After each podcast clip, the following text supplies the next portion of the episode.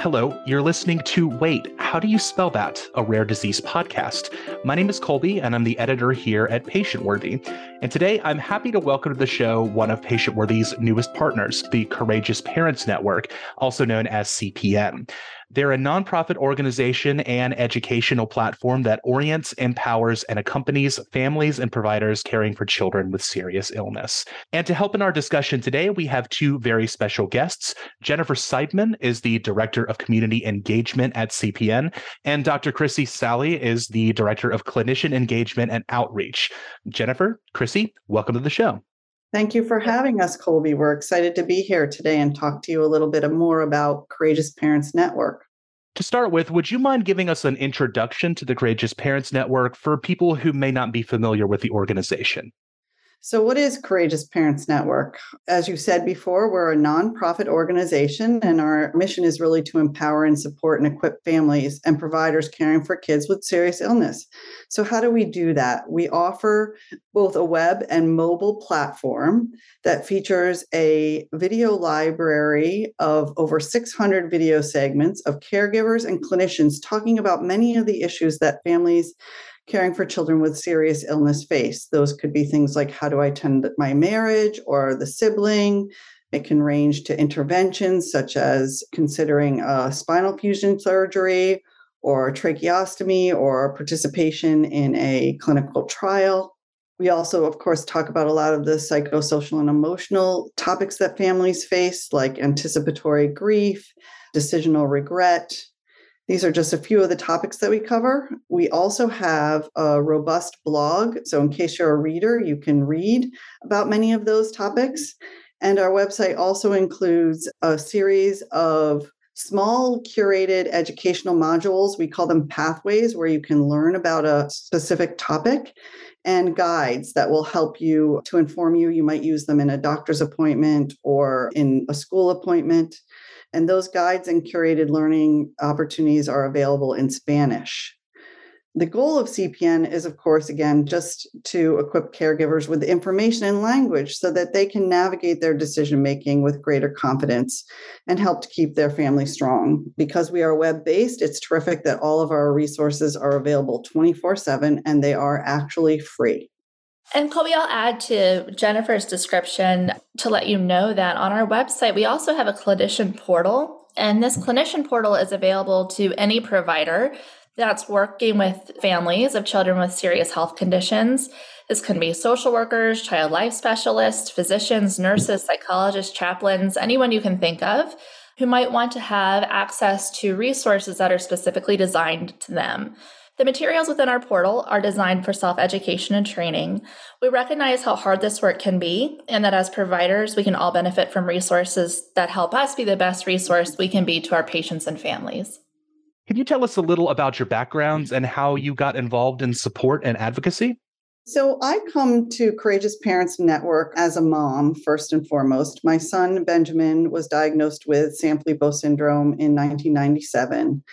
My husband and I spent many years advocating for research, primarily gene therapy for his disorder. And then, about a year after he passed away, I was interviewed by Blythe Lord, the founder of Courageous Parents Network, about my experience. And over the course of the next two years, I ended up leaving my career and started working at Courageous Parents Network. In many ways, I see my work now and what I'm doing through the network as a way to stay connected to my son Ben and the lessons that he taught me and the wisdom that I have to share with other parents. So I got in this work through a different path from Jennifer. When I was in college, a high school friend passed away from a serious health condition. Observing their family and their resiliency inspired me to go into a helping profession. Uh, so, I am a pediatric psychologist, which means that I'm a psychologist who supports medically complex children and their families. Over the years, I have developed a particular interest in meeting the mental health and other psychosocial needs of the parents and caregivers of these children, and thinking and writing about how our healthcare and community systems can do that. And that's what led me to Courageous Parents Network. All right. And Chrissy, I'm glad that you're on the show today because that means we can talk about your area of expertise, the psychological aspects involved in long term care. Specifically caring for a child of serious illness. I, I, feel like there's more often a focus put on the physical or medical needs at play. But can you talk about the long term psychological aspects of parents providing this type of care? Yeah, so it's really important that we talk about the psychological needs of caregivers. And sometimes this is referred to as psychosocial needs or mental health, but we're really talking about a cluster of the same issues. We know that caregivers are facing a lot and a lot more than we can cover today, just in, in this recording. So, uh, you know, first, early on, there's an adjustment to the shock of the news that your child has a serious health condition. Caregivers have to learn how to navigate the medical system make decisions right away, usually regarding their child's care.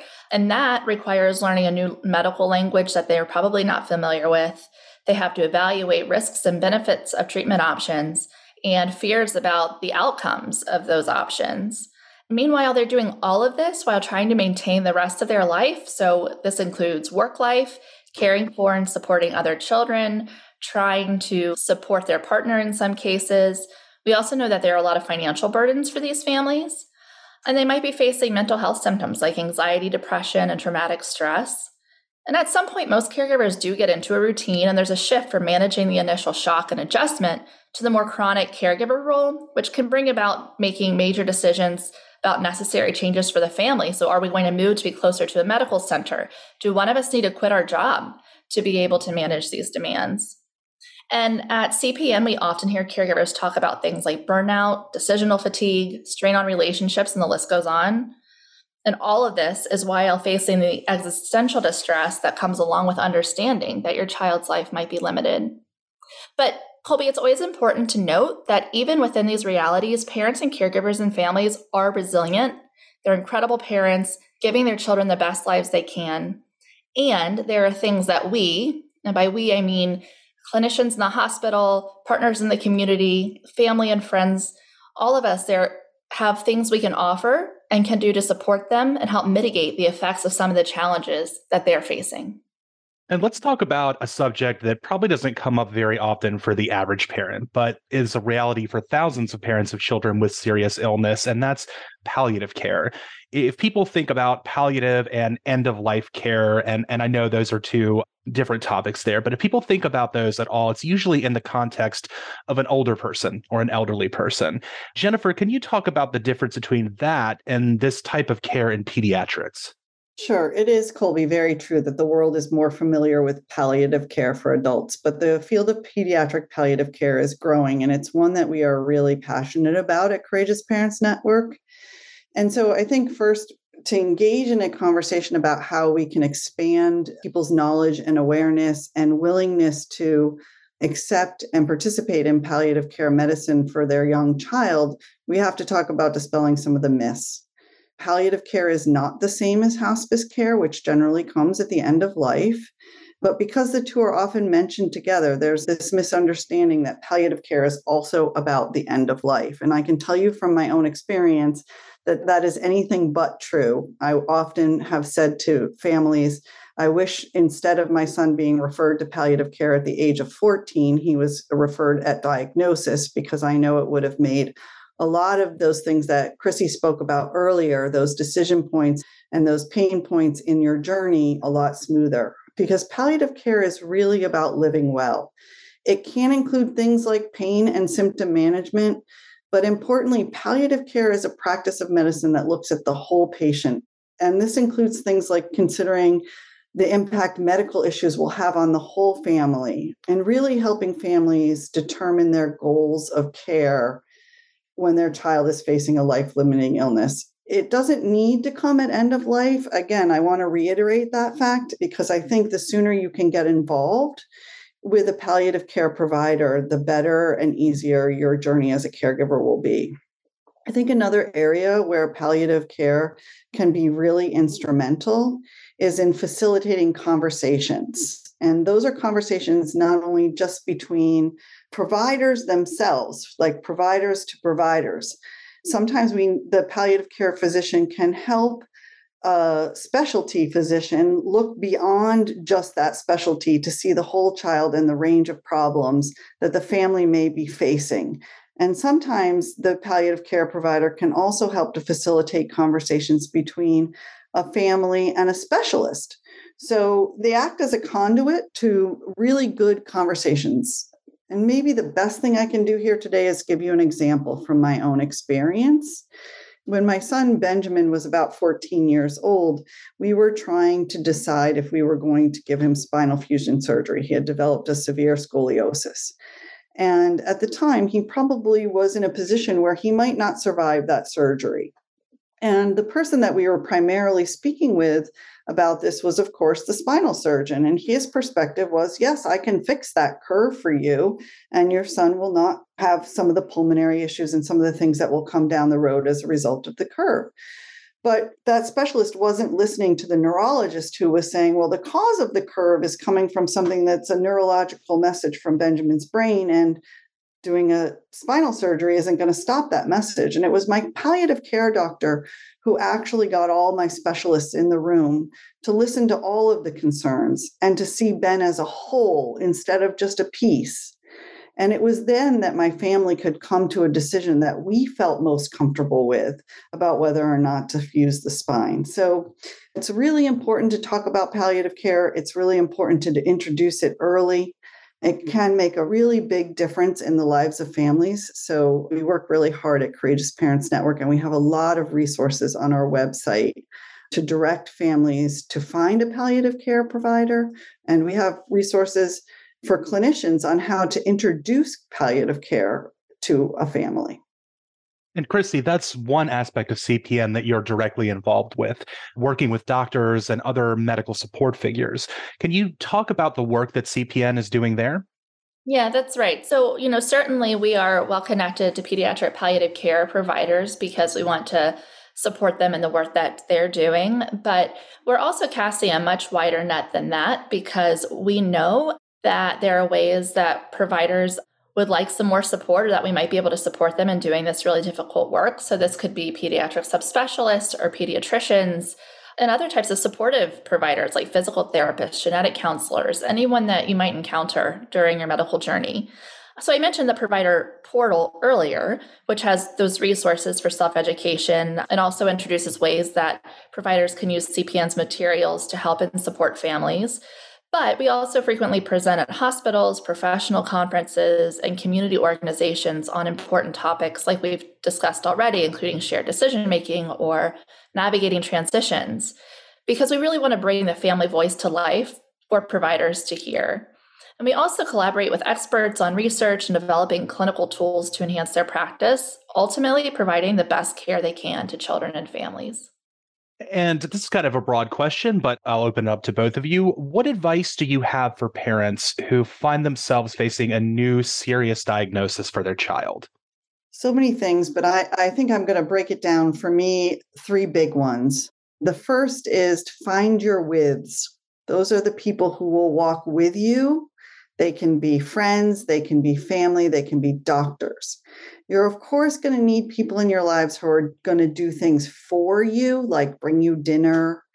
But finding the people who are with you is different. Those are the people that are truly willing to accompany you, that hold space with you. And developing a sense of who those people are and when to lean into them is one of the best things you can do when you're newly diagnosed. It's one of the reasons why I love all the videos on CPN because sometimes listening to other parents talk about their journey and the things that they accessed during it can help you identify your withs, the things that you're going to need as you walk this path. And my second bit of advice is to hone your voice. You are your child's expert. It takes a really long time to become comfortable with that. And that doesn't mean just the medical complexities that your child has, it means you are the expert in your child. And one of the ways that you can find that hone your voice and tune into who you are is by interacting and listening to other parents. That's why we have patient organizations. And that's why people go to support groups. And that's one of the reasons that CPN is so powerful there's no one that a parent trusts more than another parent, and CPN offers a lot of opportunities to hear from other parents. The third piece of advice I would have to the newly diagnosed is you don't need to see and know everything all at once. In my work in my son's disease space, I spoke with a lot of newly diagnosed families. And Sanfilippo, like many serious illnesses, has stages, and some of them aren't so pretty. Parents don't always need to see what is going to happen in the future. They may not be ready for it. It's okay to go slowly. But I also tell them at that same time that you don't need to see everything at once, but when you do feel that need to peek ahead and see what's coming, you want to do it with the people that you have already identified as your withs. Again, that could be a friend, it could be a trusted provider, it could be a therapist. And that's one of the reasons why I tell families to seek out palliative care, because that's what palliative care does. They really help you navigate what lies ahead while still reminding you how to be in the place that you are now. Yeah, and Colby, what I can add to Jennifer's comment about finding your withs, because I have similar advice on that as a clinician myself. I would encourage parents and caregivers to seek support services for their child and themselves within the hospital when those resources are available. And the reason I mention it is because most families who have not interacted with the hospital system may not be aware that there are support resources available to them. So, most families will have access to professionals like child life specialists who are there to support your child through things like medical procedures or helping them talk through some of their feelings. Social workers can be an excellent resource that's usually available within pediatric medical settings to help families navigate access to core resources they might be in need of and also talk through some of the emotional aspects they're experiencing. They can also help with more referrals to tackle some of those issues if needed.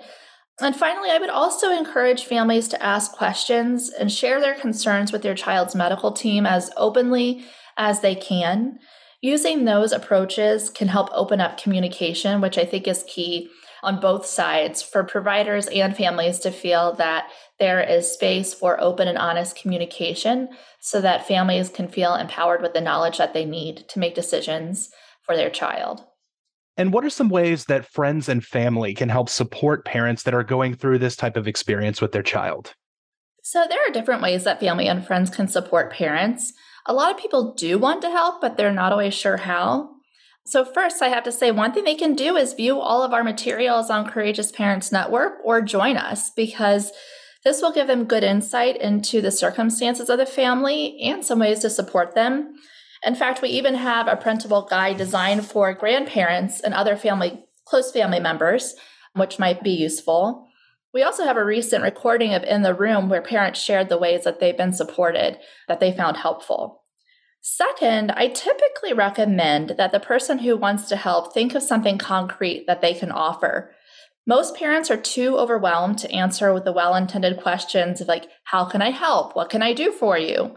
So maybe it's offering to deliver dinner on Wednesday nights or taking a sibling to soccer practice, for example. And also keep in mind that families get a fair amount of these offers early on, like around the time their child's diagnosed. But families are in these circumstances for years. And so it's helpful if family and friends can reach out again later too with different things to offer. And then finally, I would recommend to offer to be a sounding board or just coming to sit with them if they want company. Sticking with families is a powerful way to support them, as caregivers often tell us that they lose relationships after their child is diagnosed. Chrissy, I think you're so right. As a parent, I was going to give the advice of just just show up without requirements, without questions. So often we do burden the parent caregiver by either asking them what kind of help they need or offering those platitudes like, What can I do for you today? And the best thing you can do for families like mine is just show up as often and as in many ways as you can so that you relieve that burden from the family. The other thing I would say is, it may look like the family that needs help is in control, but in reality, some of that may just be the forward face. I can remember thinking to myself when people would say to me, Oh, you're so in control of everything with your son, Ben. And what I really wanted to scream out loud was, I'm really not. I really feel completely helpless right now. Can you sit with me? Can you be with me in my helplessness? So, really think about how you position what you say to families when you interface with them, because it can make a real difference And then families listen to how other people ask you those questions because that's how you find your people who are your withs. The ones that ask it the right way are generally the ones that are your withs. The ones that just show up and sit on your doorstep are your withs. And CPN has two helpful offerings in particular that I'd like to touch on.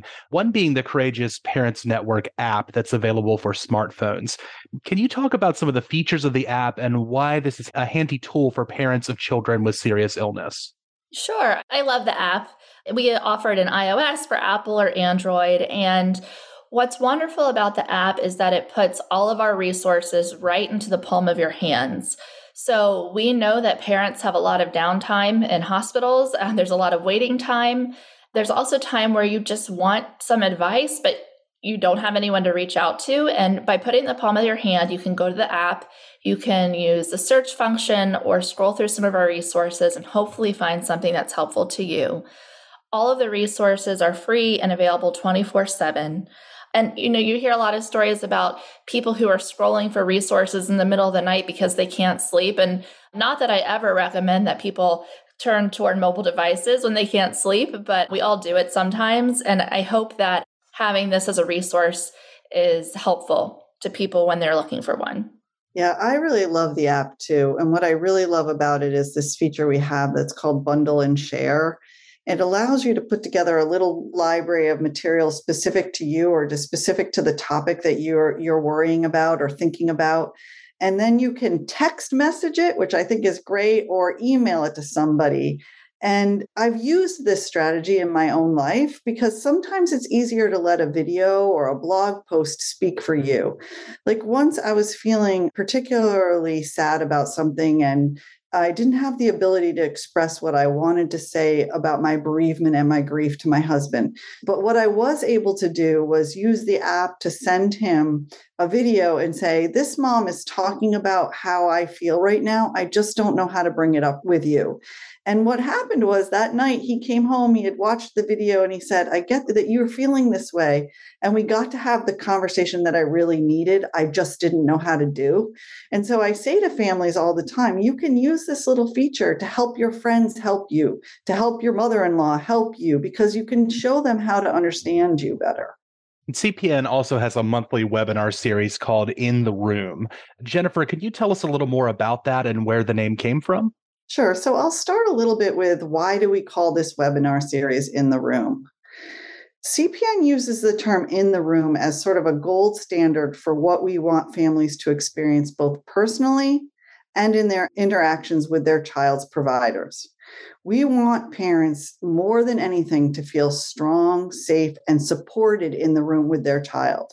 We want them to be empowered as advocates and decision makers and to really have confidence in being the loving parents that we know they are.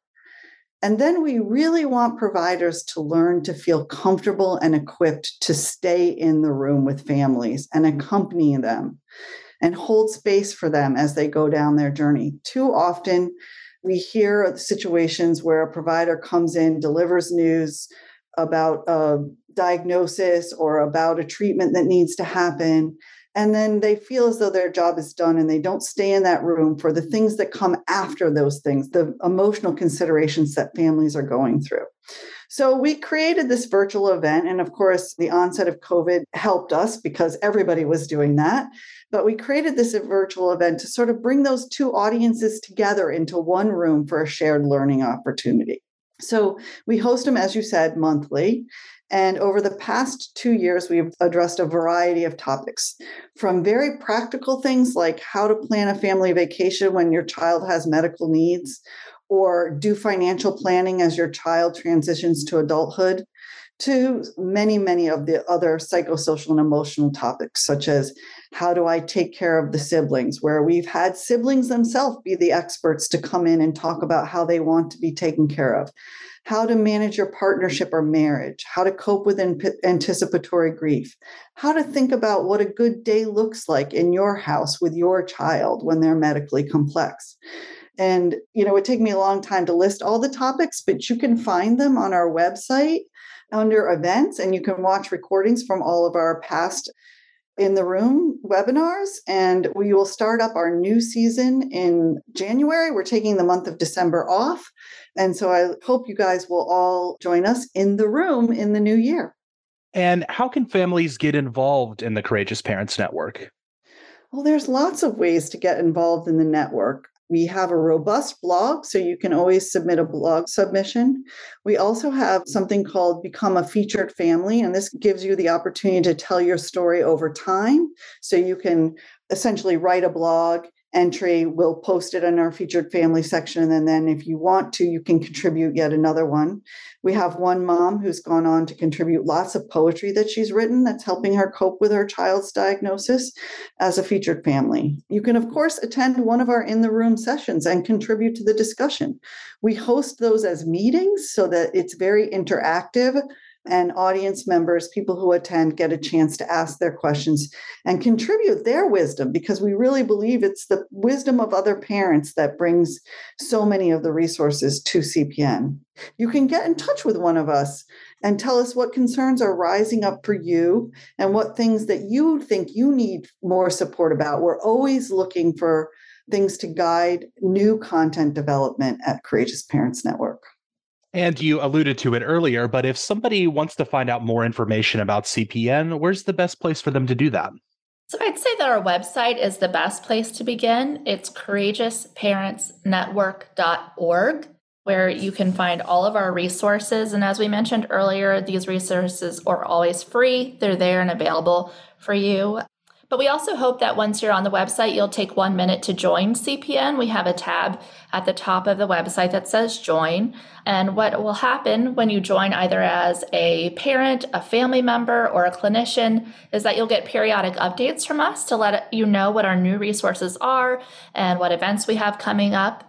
There are other ways to connect with us too. You can always follow us. We're on Twitter, LinkedIn, Instagram, and Facebook, and that's another great way to engage with us. As Jennifer mentioned, we always love hearing from families and from clinicians about what they're seeing on the ground and in the trenches, and it really inspires us to think about how we can best meet all of those needs. Okay, well, Jennifer, Chrissy, I'd like to thank you for coming on the show today to introduce our audience to the important work being done over at the Courageous Parents Network. And also, thank you for joining Patient Worthy as one of our partner organizations. I'm sure we'll be hearing a lot more from you in the future. Of course. Thank you, Colby, for having us.